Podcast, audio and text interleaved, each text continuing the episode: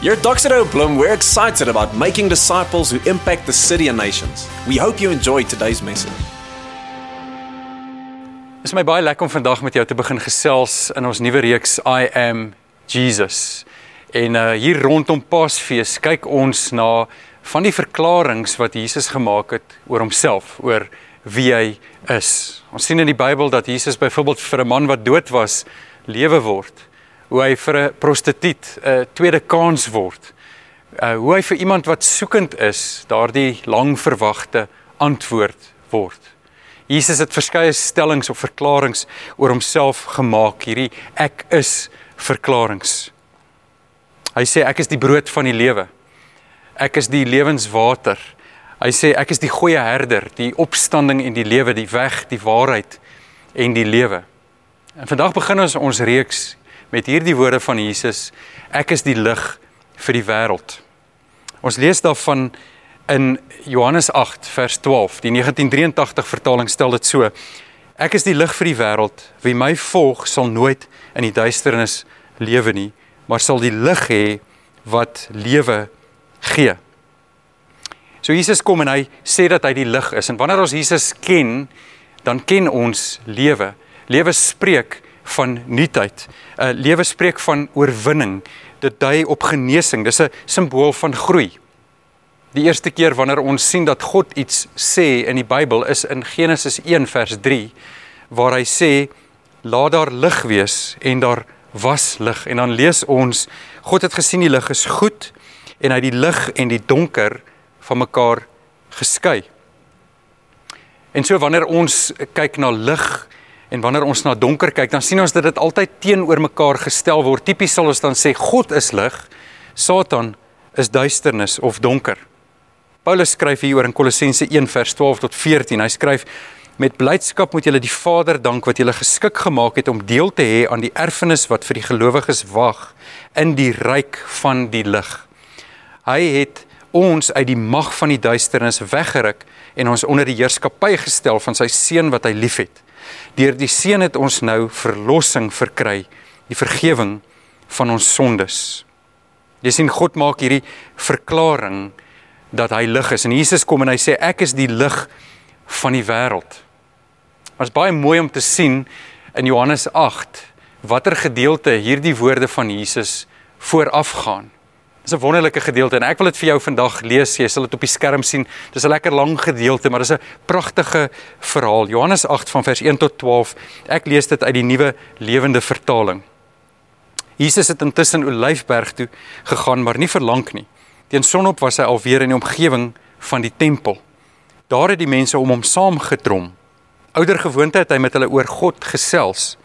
Die Joodse geleerdes en die Fariseërs kom toe met 'n vrou daaraan Sy is gevang toe sy seksueel ontrou was aan haar man. Hulle laat haar toe tussen die mense staan sodat almal haar kon sien. Vers 4. Hulle sê toe vir Jesus: "Jy is mos die hele tyd besig om mense te vertel wat hulle moet doen." Nou ja, ons het hierdie vrou op heterdaad betrap toe sy by 'n man geslaap het wat nie haar eie is nie. Moses se wet vertel vir ons presies wat ons met so 'n vrou moet maak. Sy moet dood met klippe moet ons die laaste asem uit haar uitgooi. Maar sê nou 'n bietjie vir ons, wat dink jy moet ons met die vrou maak? Die Joodse geleerdes wou egter nie regtig hoor wat Jesus dink nie. Hulle het hom maar net gevra om hom in die moeilikheid te probeer bring. Hulle het gehoop hy sou sy mond verbypraat en iets sê waaroor hulle hom voor die hof kon sleep. Maar Jesus was te uitgeslape vir hulle. Net daar waar hy gesit het, het hy vooroor gebuig en met sy vinger iets in die grond geskryf. Die Joodse geleerdes het egter aangehou neel. Uiteindelik kyk Jesus op en hy sê vir hulle: "Nou goed, gaan maar aan. Julle weet skynbaar wat om te doen. Maar daar's een voorwaarde. Die een van julle wat nog nooit aan God ongehoorsaam was nie, moet die leiding neem. Hy moet die eerste klip optel en na daarmee gooi." Weer het Jesus vooroor gebuig en iets in die grond geskryf. Daar staan die Joodse geleerdes toe met 'n mond vol tande. Hulle het nie geweet wat om te doen of wat om te sê nie. Een vir een het hulle toe maar weer tussen die mense in verdwyn. Die belangrikste het eers gemaak dat hulle wegkom Hulle het die vrou net daar by Jesus gelos. Jesus kyk toe weer op en sê vir haar: "En nou, waar is al daardie mense? Kon niemand so ver kom om 'n klip op jou te gooi nie?" "Nie eens een nie, Here," kom die antwoord. Jesus sê toe: "Ek gaan ook nie. Gaan gerus, maar ook vir jou is daar 'n voorwaarde. Gaan stel nou vir daardie mense 'n voorbeeld hoe om gehoorsaam aan God te leef." Vers 12. Jesus praat toe verder met die mense. Wat lig beteken vir iemand wat in die pikdonker sit, beteken ek vir mense op geestelike gebied. Daarom sal iemand wat my volg, se lewe nie sinloos wees soos die van iemand wat in die donker rondstrompel nie. Hy sal sy lewe sinvol kan leef omdat hy sal kan sien wat om te doen om God tevrede te stel. Wat 'n interessante maar aangrypende stuk skrif. En in hierdie stuk sien ons iets van die wet. Ons sien ook iets van liefde en iets van genade. Wat die wet betref sien ons dat die wet skuldgevoel aan die lig bring. Hierdie Joodse geleerdes, die Fariseërs, kom en hulle hulle bring hierdie vrou voor Jesus. In hulle koppe was daar net een ding, hier moet straf plaasvind. Jy sien, hulle het die wet en die geskrifte van voor tot agter uit hulle koppe geken. Hulle was die godsdienstige elite. En ons lees hier dat hierdie vrou op heterdaad betrap is. Met ander woorde, hulle het haar letterlik daar seker uit die slaapkamer uit gaan neem. Wat 'n verleentheid moes dit nie vir haar gewees het nie. Wat 'n verskriklike ding. En hier staan sy voor Jesus, waarskynlik met nie veel klere aan nie. 'n Baie 'n uh, embarrassing oomblik, soos ons in Engels sal sê. Was daar al so 'n voorval in jou lewe? Miskien het jy iets gedoen, iets gesê, jou mond verbygepraat, uh iets gedoen aan iemand en jy was na 'n tyd spyt, jy het skaam gekry, jy het verleë gevoel en eintlik wou jy net wegsmelt tussen die mense in want jy het so sleg gevoel daaroor. En hier kom hierdie fariseërs, hierdie skrifgeleerdes by Jesus aan en hulle hulle sê vir hom: "Jy's mos heeltyd besig om mense te leer oor wat God wil hê. Wat sê jy moet ons doen? Want ons weet presies wat om te doen." Uh Moses het gesê as iemand oorspel pleeg, moet ons hulle met klippe doodgooi. Ons moet die persoon stenig. Maar wat sê jy moet ons met hierdie vrou maak? Ons lees ook daar dat hulle natuurlik glad nie besorg was oor presies wat Jesus sê of hulle was nie besorg daaroor dat hierdie vrou vrygespreek moes word nie. Nee, hulle wou Jesus in 'n stryk vang. Hulle wou hy moet iets sê wat vir hulle regverdiging sou gee om hom te steur uh, om om Jesus eintlik op die einde te kruisig. Dit is net baie interessant dat die man wat saam met hierdie vrou in oorspel betrokke was, tussen neus en ore verdwyn het. Ons weet glad nie wat van hom geword het nie. En hierdie fariseërs is nie gemoeid met enigiets anders as dat straf uitgedeel moet word nie. Nou, reg deur die Ou Testament sien ons hoe dat God vir sy volk wette gee, regulasies, sekere goed wat hulle moet doen sodat hulle sal uitstaan as God se volk, as die heilige volk van hierdie heilige God. En dan sien ons dat wanneer hulle wette oortree, wanneer hulle hardkoppig is, wanneer hulle wegdryf van die Here af, dan is daar straf. Daar is gevolge vir wat hulle gedoen het. Nou as jy vandag daar sit waar jy is by die huis en jy kan getuig dat jy 'n disipel van Jesus is, dat jy wedergebore is, dat jy 'n kind van God is, dan kan jy regtig jou seëninge tel. Hoekom sê ek so? Want Paulus skryf vir ons in die Nuwe Testament dat dit wat met Israel gebeur het, hulle omswervinge, hulle ervarings met God, dit dien eintlik vir my en vir jou as lesse. Uh, ons sou kon sê hulle het skoolgeld betaal namens ons. En hy sê ons moet eintlik baie mooi oplet na na wat gebeur het, hoe hulle opgetree het en hoe die Here dan opgetree het sodat ons nie dieselfde foute as hulle sal maak nie. Maar weet jy selfs in die Ou Testament het God altyd een doel voor oë gehad wanneer hy ook sy volk, volk gedissiplineer of gestraf of getugtig het. Dit was dat hulle 'n beter lewe sou kon lei, dat dit met hulle beter sou gaan, dat hulle meer goddelike lewe sou leef. Maar hierdie fariseërs wat hier by Jesus aankom, hulle verstaan nie die gees van die wet nie. Hulle is net eenvoudig daarop uit om straf uit te deel. Hulle het geen prentjie van God se reddende genade nie. Hulle probeer Jesus uitlok. Hulle hoop dat hy iets sal sê waaroor hy gaan spyt wees. Ek en jy was al altyd al, almal spyt oor goed wat ons gesê het. Ek en my groot mond. Of miskien is jy partykeer in die, in die geselskap van mense waar jy voel jy moet so op eiers loop want hulle gaan jou woorde vat en hulle gaan dit verdraai en hulle gaan jou in 'n slegte lig bring of, of hulle gaan vir jou verleentheid veroorsaak. Is dit nie wonderlik om te weet dat dit nooit met Jesus gebeur het nie? Jesus het nooit iets gesê wat hy nie wou sê nie. Jesus het altyd gesê wat hy bedoel en bedoel wat hy sê. Ons lees in die Ou Testament so wonderlik, die woorde van God is 7 maal gelouter. Dit beteken dat alles wat God sê volmaak is. Alles wat God sê, het hy beplan om te sê. Hy het 'n doel daarmee gehad en hy het 'n doel dat dit 'n effek sal hê in my en jou lewe. Maar die Fariseërs het 'n plan. Hulle weet dat as Jesus sê stenig hierdie vrou, ek stem saam met julle, dan gaan daar skade kom aan sy reputasie as iemand wat liefde en genade verkondig. Maar aan die ander kant, as hy vir hulle sou sê, nee, weet jy, kom ons laat haar maar gaan, uh, kom ons ignoreer hierdie een, ons gee haar 'n kans, dan lyk dit of hy die wet wil omseil en dan kan hulle hom aankla. Maar dit is so wonderlik wat Jesus doen. Want Jesus trap nie in hulle stryk nie. Hy kom bewys genade. Hy kies genade wat twee goed doen. Aan die een kant genade wat vergewe, onvoorwaardelik vergewe, maar aan die ander kant genade wat bemagtig. En ons gaan net nou daarna kyk. Hoekom is dit so belangrik dat ek en jy hierdie prentjie verstaan van van genade wat wat vergewe maar maar genade wat ook bemagtig? Want weet jy as jy nie besef dat jy as persoon eintlik in oorspel met hierdie wêreld is en eintlik verdien om gestraf te word en verdien om die dood te kry dan sal jy nooit die goeie nuus kan verstaan nie. Iemand het gesê goeie nuus is net goeie nuus as dit goeie nuus is. Jy sien goeie nuus met betrekking hê op jou persoonlik. Jy moet verstaan dat dit vir jou goeie nuus is. As my buurman by my kom en hy sê vir my, "Jo, weet jy wat, ek het 'n miljoen rand geërf." Dan sal ek vir hom bly wees. Dit sal vir my goeie nuus wees, maar as ek moet uitvind dat ek 'n miljoen rand geërf het, dan gaan ek aan baie bly wees. Want dit is persoonlik goeie nuus vir my.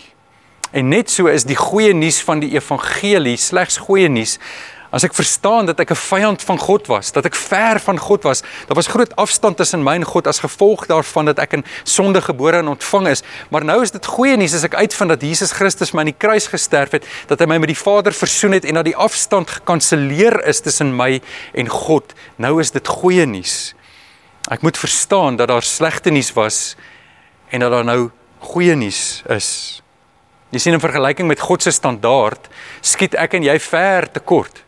Die Bybel sê dat ek en jy, dat ons as mensdom gesondig het en ver tekort skiet aan die heerlikheid van God. Dit beteken dat dat as ons na God se standaarde kyk, ek en jy geensins daarbey kan uitkom nie. Ons verdien die straf, die ewige verwydering van God af.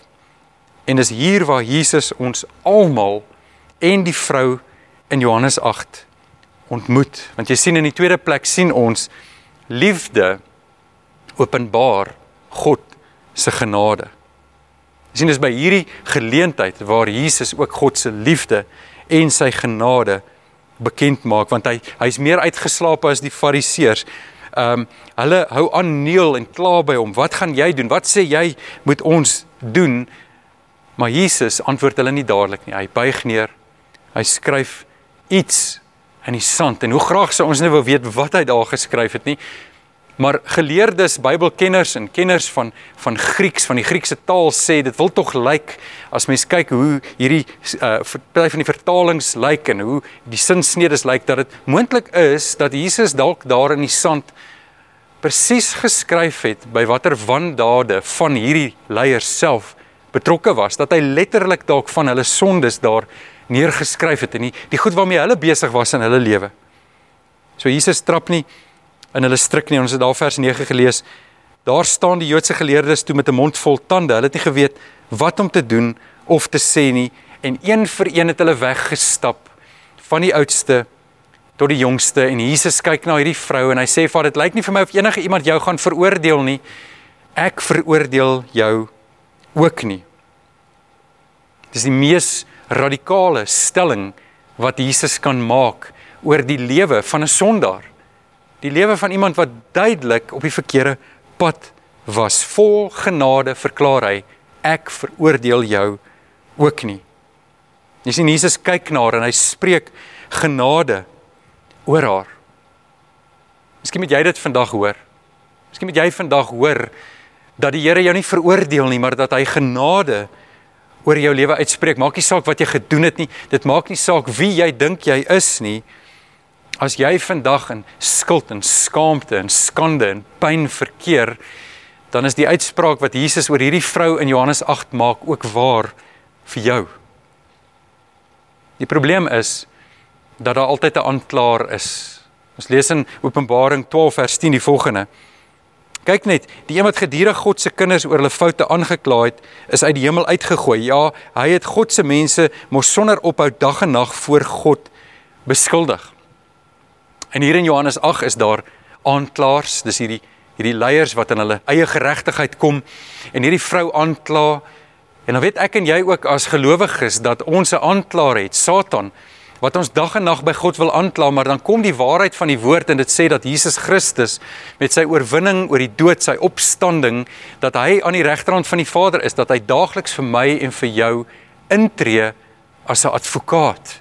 Dat sy bloed daagliks getuig dat ek en jy vrygespreek is. Verstaan jy dit vandag? Verstaan jy dat jy in Jesus Christus vrygespreek is? Die derde waarheid wat ons sien is die die lig openbaar hoop. Die lig openbaar hoop. Jy sien Jesus los haar nie net daar in haar skaamte en in haar skande nie.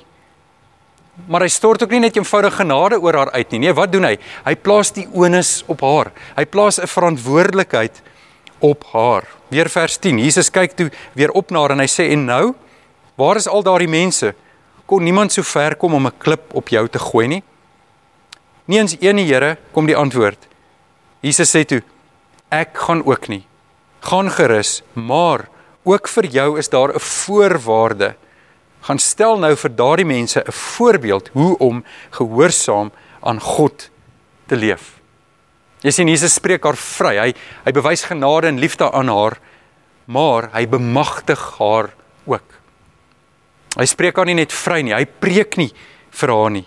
Hy gee haar 'n opdrag om haar sondige lewe te laat staan. Dis asof hy sê nou dat jy my genade beleef het, nou dat jy agtergekom het dat God vir jou lief is, dat hy jou in jou sonde gaan haal en syne maak. Nou moet jy iets met daardie genade doen.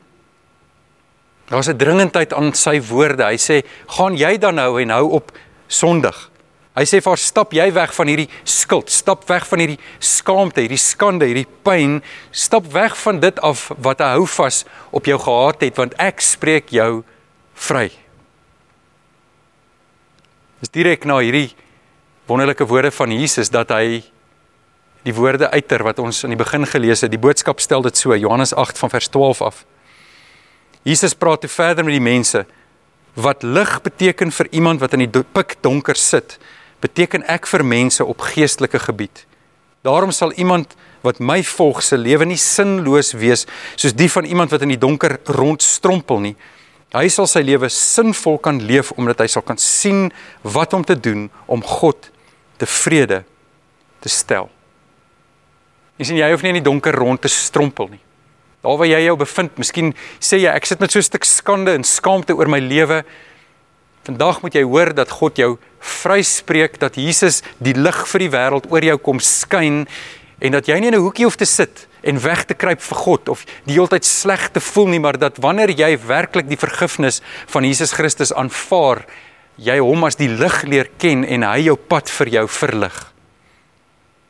Jy sien skielik is hierdie ek is verklaring vir die vrou in Johannes 8 'n werklikheid wanneer Jesus kom en sy lig skyn nie net op die sonde wat sy gedoen het nie, maar vir haar die pad in die toekoms in verlig.